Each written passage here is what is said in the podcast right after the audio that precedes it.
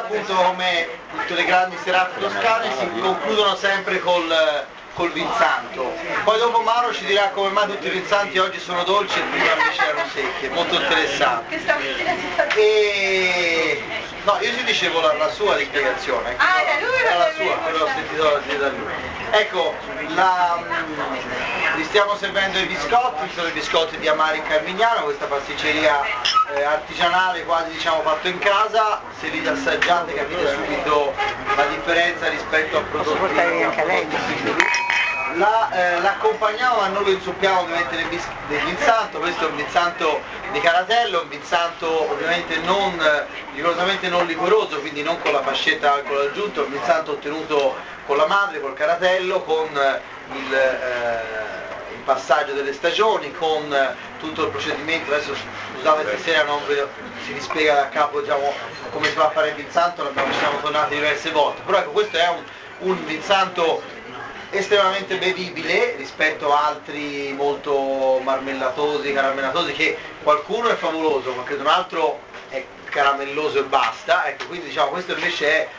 che vuole essere molto più semplice da bere, eh, pur conservando però una struttura e una eh, gamma di profumi eh, interessantissimo. È molto freddo, quindi adesso ne sentirete poi di profumi, se lo lasciate un po' nel bicchiere si scalda, però sicuramente bevuto ora mh, risulta ancora più piacevole perché la sensazione dolce è un po' attenuata.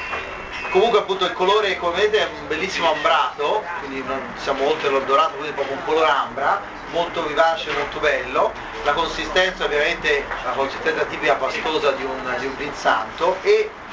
i profumi sentite quelli, questo profumo della, di albicocca passa- passita, di frutta secca, questo di nocciole, di mandorle, eh, un, po di, un po' di ginger, un pochino di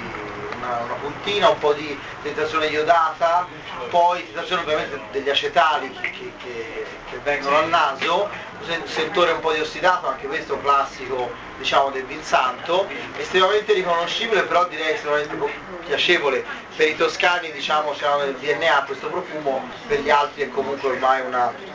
sicuramente un, eh, un profumo piuttosto, piuttosto familiare. Andiamo a in- assaggiarlo,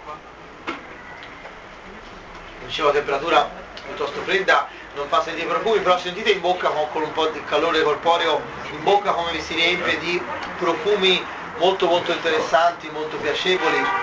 anche dei floreali della frutta, eh, del fiore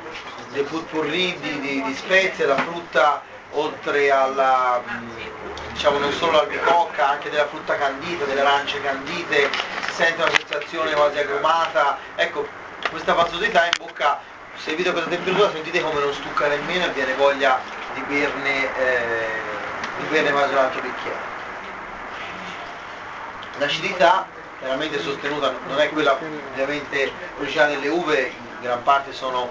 la, eh, l'acido acetico che comunque si sviluppa nel vinsanto, deve essere tenuto a bada altrimenti brucierebbe, lo sentireste raspare molto in gola, invece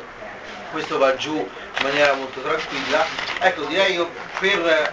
finire un pasto eh, è un ornamento diciamo quasi, eh, quasi ideale. E l'accompagnamento con la pasticceria secca diciamo è quello che maggiormente si può consigliare, però se ci avessimo anche, so, siamo vicino a Pasqua, la colomba pasquale ci sta benissimo con le, con le canditi, con le, le nocciole, con le mandorle, la glassa, sta veramente benissimo, non mi servito anche a questa temperatura.